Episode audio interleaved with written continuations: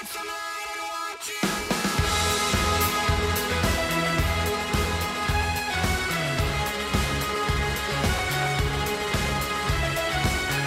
Uh, very good morning, everybody. It's Oliver Callan here, and you're welcome once again to the show. It is a Wednesday now, the 26th of July for Hishay, and you, you can chat to us as ever. The text is 51551, and from the North Text Studio, then your message to 80889. Yes, indeed, you heard the news there. Good luck to the girls in green. It's the big match. It's the must win. Uh, it's in Australia.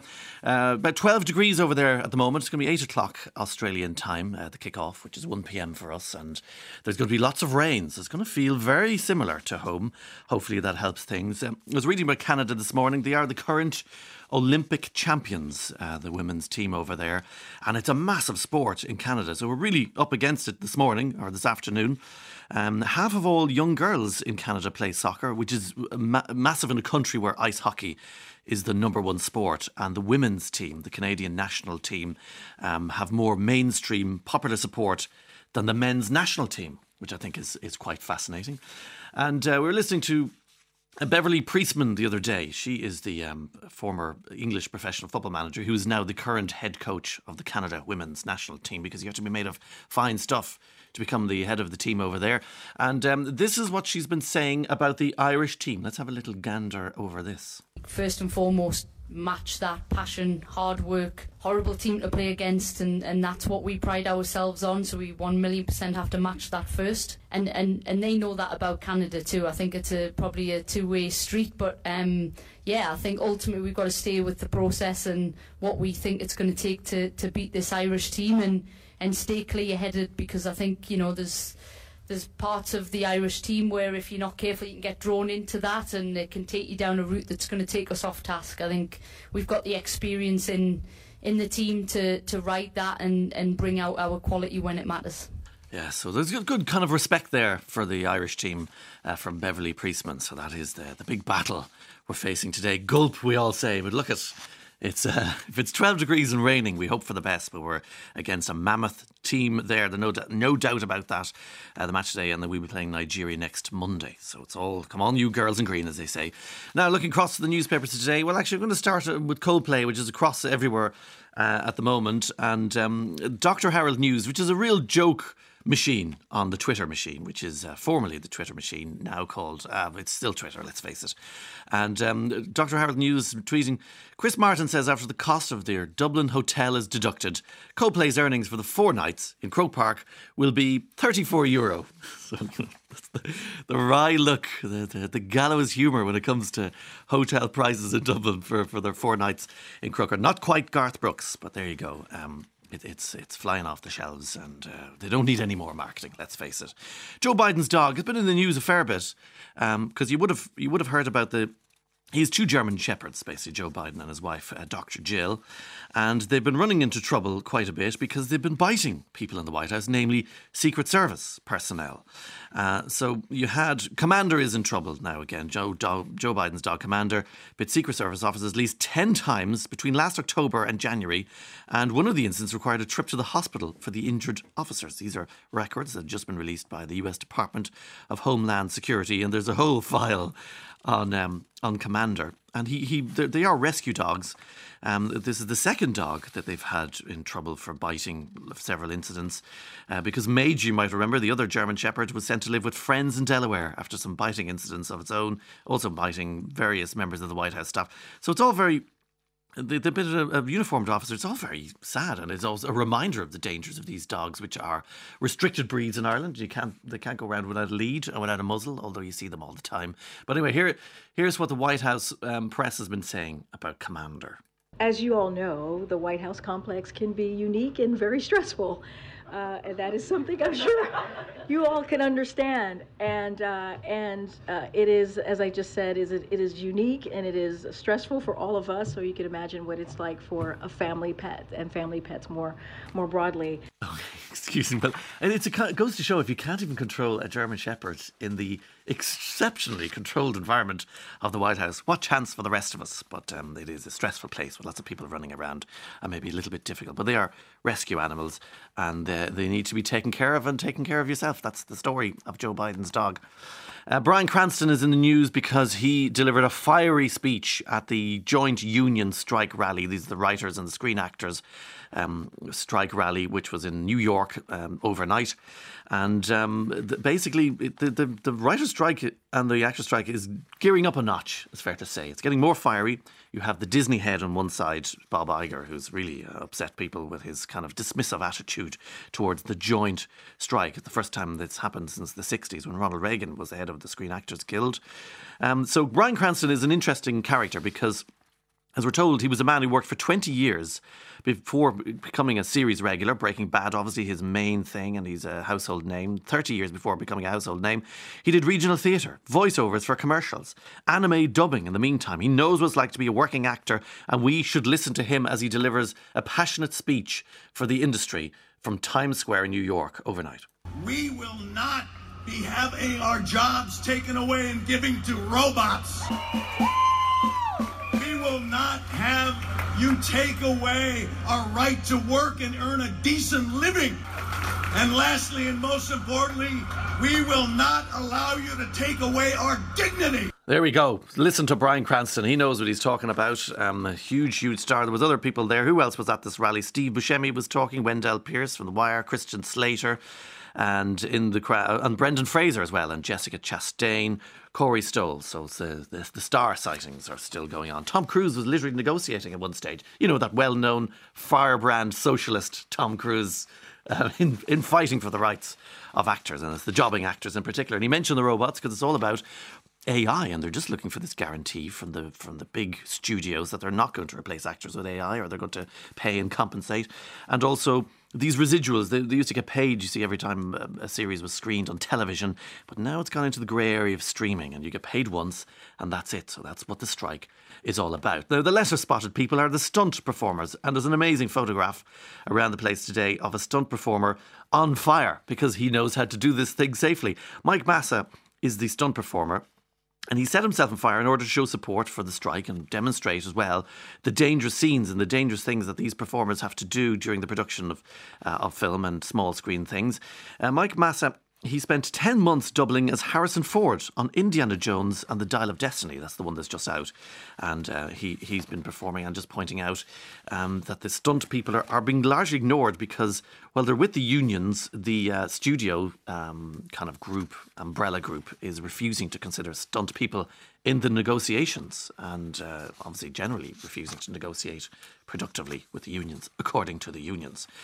Around this as well, story as well, Snoop Dogg has cancelled his 30th anniversary concerts. They were due to happen at the Hollywood Bowl, and he just decided, and it, has been produced by Dr. Dre. So Snoop and Dr. Dre decided we shouldn't do this. Uh, we should stand in solidarity with the writers and the actors, and we shouldn't do it because it's the Hollywood Bowl and all that. Even though it's not, they're not strictly affected by it. So fair play to them.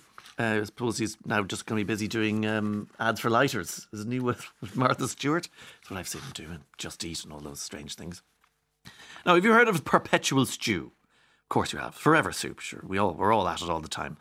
Well, it's from the Middle Ages, basically, perpetual stews. Um, it's it's literally what it says. Uh, it's a pubs and inns in the Middle Ages. They had a big cauldron of stew that was boiling all the time and just for, forever on and being filled with various ingredients, whatever was nearby. The hearty soup for weary travellers and guests who will wander in day or night and go, "R" and sit in the corner and come up with mysteries and, uh, you know, have in, rings that make you invisible and that you go to Middle Earth to discover.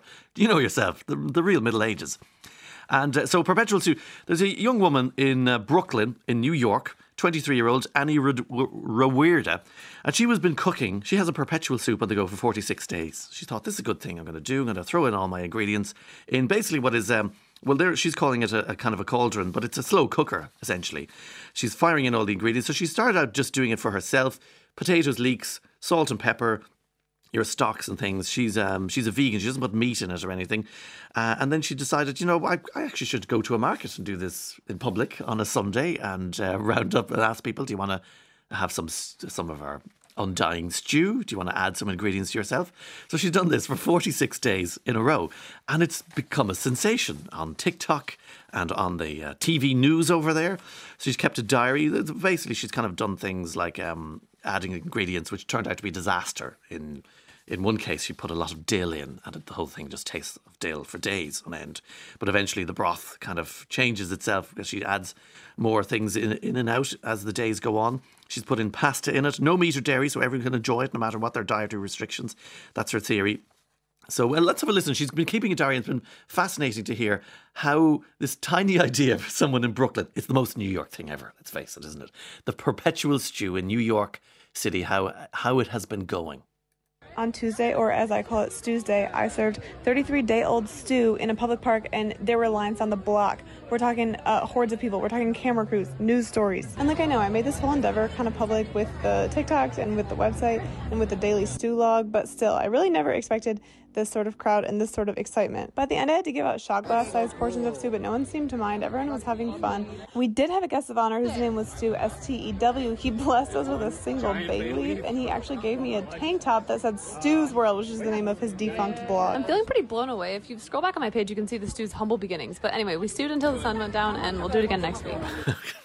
so this this thing is taken off. Uh, she also points out at the end of one of the Sunday stew events, people had eaten all the good stuff. So um, someone added a whole can of unsalted crushed tomatoes, and someone else put chickpeas. So it was just a glob of bland tomatoes and chickpeas. But how long will the stew live? The, she has she has inserted Annie Rauwerda has said August the sixth is the death date for the stew because she can't she can't stew forever. But she is talking about freezing a piece of it and putting it in the freezer so when she takes it out, the stew will just go on and on. This is what you want to hear in the middle of August, isn't it? The, the endless stew. She picked a very strange time and a heat wave to do it. But then I did remember uh, aren't you supposed to have hot things when it's very hot to conserve your energy? Because if you have suddenly cold, uh, slap of a cold drink, uh, takes all your energy to bring it to your body temperature. Apparently, science. Sure, what would they know? Uh, now, Matty Healy who's the lead singer of indie rock band the 1975 um, has caused an enormous backlash. He was playing in Malaysia over the weekend and he decided, as Matty Healy, if you're familiar with Matty Healy, he does a lot of very daft things and uh, he upsets people all the time. Anyway, he was uh, he was performing in Kuala Lumpur, the capital of Malaysia, and he launched into tirade against Malaysia's anti-LGBT laws. And he decided to kiss his bandmate in protest. Both of these people are straight, I believe, aren't they? Yes, both straight men kissing each other as a protest for gay rights in Malaysia, of which there are none. It's um, homosexuality remains a crime in Malaysia. It's punishable to up to 20 years in prison, and conservative Islam remains the, the kind of dominant political and cultural force in that country. So there's restrictions on drink and sexuality and so on. So he did this stunt. He starts ranting online. Then his show is cut short, and basically the whole festival gets cancelled. And as a result, the Malaysian fans and the Malaysian LGBT community are furious at Matty Healy because they're, they're saying he's swanned in here. He's crashed the festival. He had no prior consultation with anyone who's actually in the forefront of proper activism in the country, not what they're calling, and, and the, these are the words of the LGBT activists in Malaysia, performative activism on Matty Healy's part because obviously he thought he would get him good PR, but it's, it's backed, backfired uh, spectacularly on him. Uh, so the whole festival is cancelled on all the other bands, and the fans who wanted to, to enjoy it, he goes home and he doesn't have to face the consequences. And so the TikTok commentary is fired up. It's been overwhelmingly critical of him in the country. And uh, the most popular video, this has been seen two million times, uh, says, Matty Healy, you're an idiot. Um, do you have any idea of the repercussions? You have any idea how hard it is for queer people to exist just now in Malaysia? I hate this white saviour complex of people coming to regions like Southeast Asia with no prior research whatsoever to what the culture is or the repercussions of doing acts like this and ruining it not for them, for the people who actually live here. And the people on the ground of the, the gay rights community are saying this is going to make things worse and there is going to be a reaction from the authorities because he's done this and he's whipped up the storm. So there you go. Don't come in uh, and uh, swan around the place. Uh, other things he did, um, aside from his tirade against um, Malaysians, the Malaysian government, was he was drinking on stage, destroyed a drone that belonged to the concert organisers that was licensed and being used to film everything, and attendees now report him spitting on fans. So, Matty Healy, thank you for nothing. Get in the bin. You've made everything worse. Thank you very much. Uh, some of the Skittles have made everything worse as well. Skittles never think of reaching for Skittles. You know, just they they kind of show up on uh, around Halloween, don't they? And Christmas, they might accidentally have Skittles in the house. Uh, apparently, there's a new Skittles flavour, mustard flavour. Again, Matty Healy version of nobody wants this, we don't want this, get in the bin. But it's, um, it's a kind of a thing to mark, mark National Mustard Day. So you won't be seeing it in your packets of Skittles. Don't worry yourself too much about it.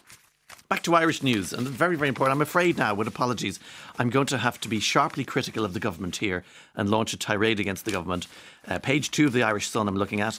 Um, Michael Doyle has done his summer interview with Micheál Martin. He's talking about tax cuts. Never mind that, that's very unimportant.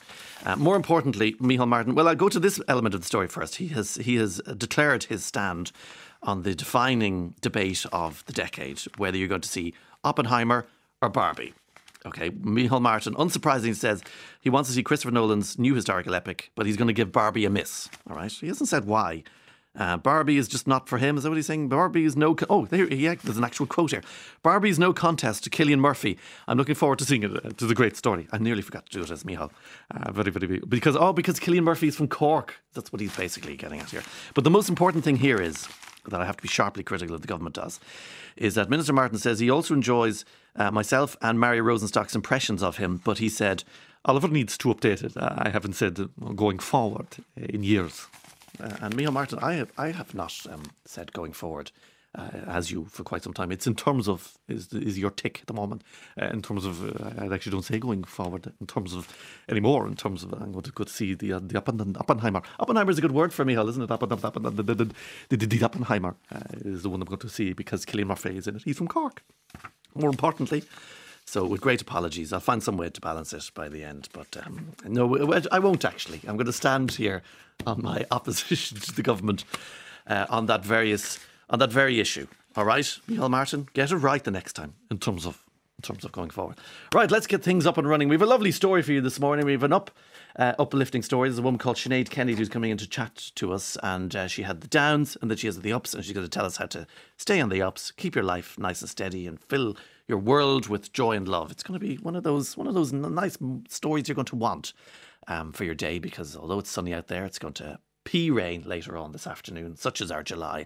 But let's start with something fun. Catatonia, I just happened to be listening to this the other day. It's such a great song from the 90s. 51551 as the text. Good morning, all.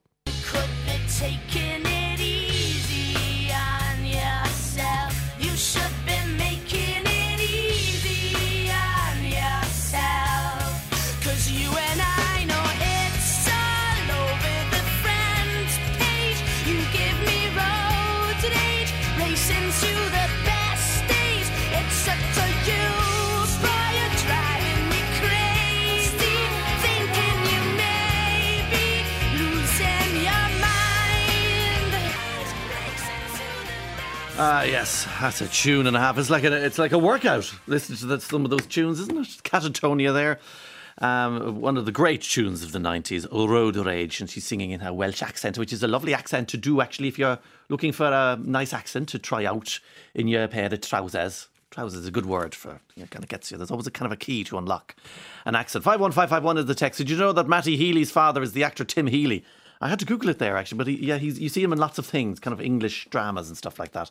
And his ma is uh, Denise Welch from um, Out by Loose Women. There, you know what Welch, one of the Welches. So he's full on nepo baby, but I don't subscribe to that. Unfortunately, you see, the most annoying thing is he's extremely talented as well. That's that's very very unfortunate, and there's very good tunes from the 1975. So what are you going to do? When someone says, "When I hear the name Matty Healy, I think Unbelievables." Yes, there is a Matty Healy character. That's right in there as well. It's a very kind of uh, over there by uh, West Tipperary, East Limerick sort of sort of name. And uh, Bryan Cranston was Hal in Malcolm in the Middle. Yes, I always forget that. Way before he was Walter White in the Breaking Bad. Uh, it was just Breaking Bad, not the Breaking Bad.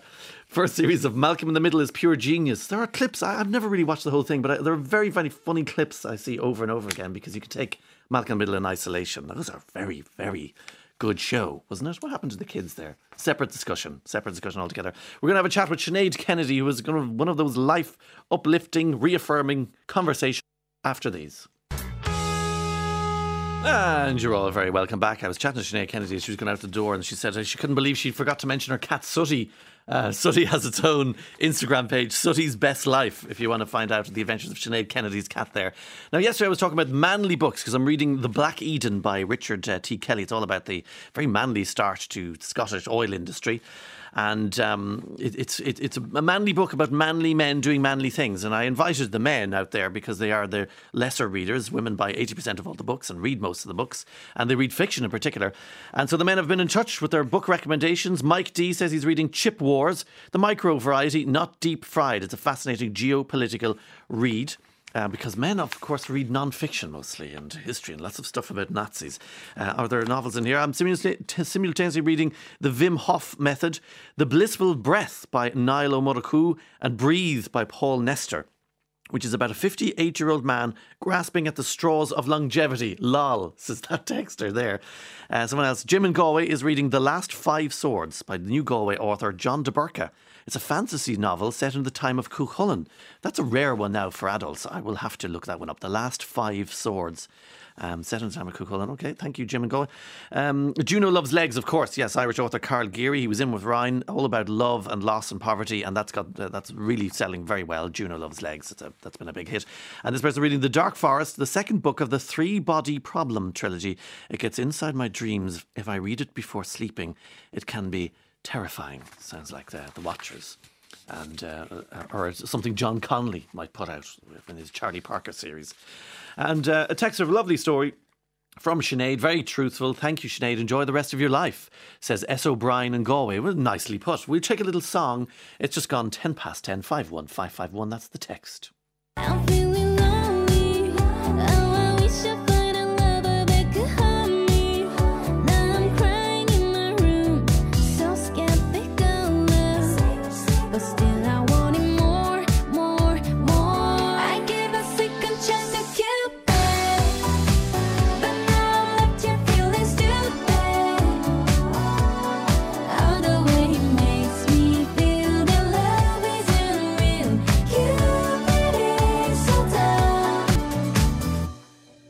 And that is 50 50 in Cupid. It's a big on TikTok, or so I'm told, as I say, quickly distancing myself from the song. But very, very popular among uh, the young folk. It's, uh, middle aged grumps like me would, wouldn't be into that thing. But look, it's fine. And uh, I'm sure the youngsters had a bop and they'll tell you all about it. And it's, it's a great success. Who am I to judge? A few more ads to take. Back after these.